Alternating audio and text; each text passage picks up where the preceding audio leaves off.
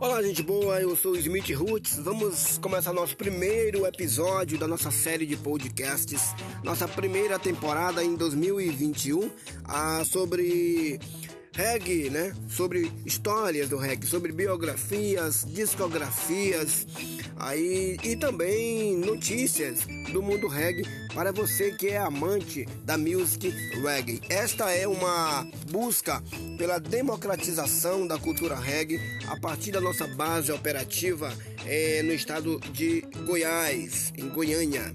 Então hoje é, nós estamos dando início ao nosso primeiro episódio da nossa série de podcasts. Esse é a primeira temporada da, da série Go Discs, né? Primeira temporada, onde nós iremos abordar nesse primeiro episódio de hoje um pouco da história do reggae. De maneira atrasada, vamos falar hoje da sobre na sobre a morte, né, que aconteceu sobre a morte do da, do último do último dos Wailers, né, da lenda viva que ainda estava viva na, na, na ocasião, o grande cantor Bunny Wailer, né, que nos deixou no dia 2 de março de 2021. Olha, foi um acontecimento importante aí para o mundo do reggae, né, uma grande perda. Na terça-feira do dia 2 de março de 2021, é, Bunny Wailer, que na verdade nasceu Neville Livingston, faleceu aos 73 anos de idade. Isso mesmo.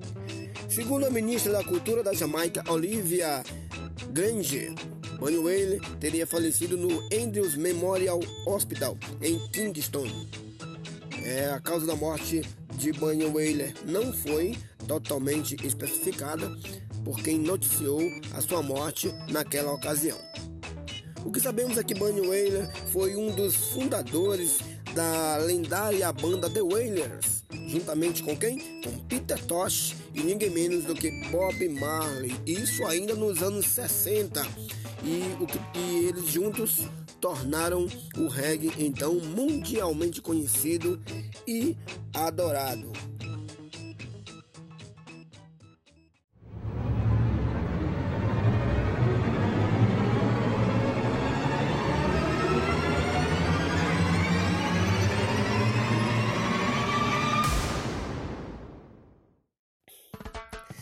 Então é isso. Então ainda falando sobre o último dos Wailers, grande Bunny Wailer.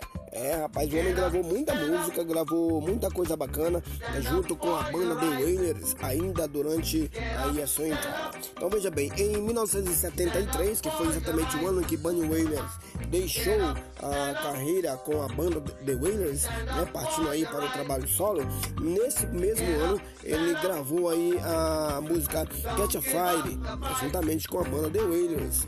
Né? Mas, como ele havia deixado a banda para seguir carreira solo, acabou aí se aventurando por outros gêneros musicais. Essa é uma curiosidade sobre o artista Bunny Wailers né? e sobre a história do reggae da Jamaica. É, rapaz, história conta que Bunny Wailer é, aventurou-se ainda aí pelo, pela disco music, né? outro gênero musical, né? e gravou algumas músicas aí nesse gênero.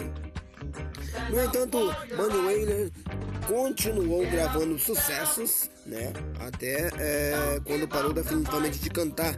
No entanto, em 1982, por exemplo, gravou Line and Sinkers. É. Em 1991, Bunny Wailers gravou Time Will Chill. Em 95, em 1995, teria gravado é, Clevel Roots Classics. É, o, o álbum Roots Classics. Em 1997, Bunny Wailer gravou Hall of Fame. Em 1918, gravou Dub Fight Dub.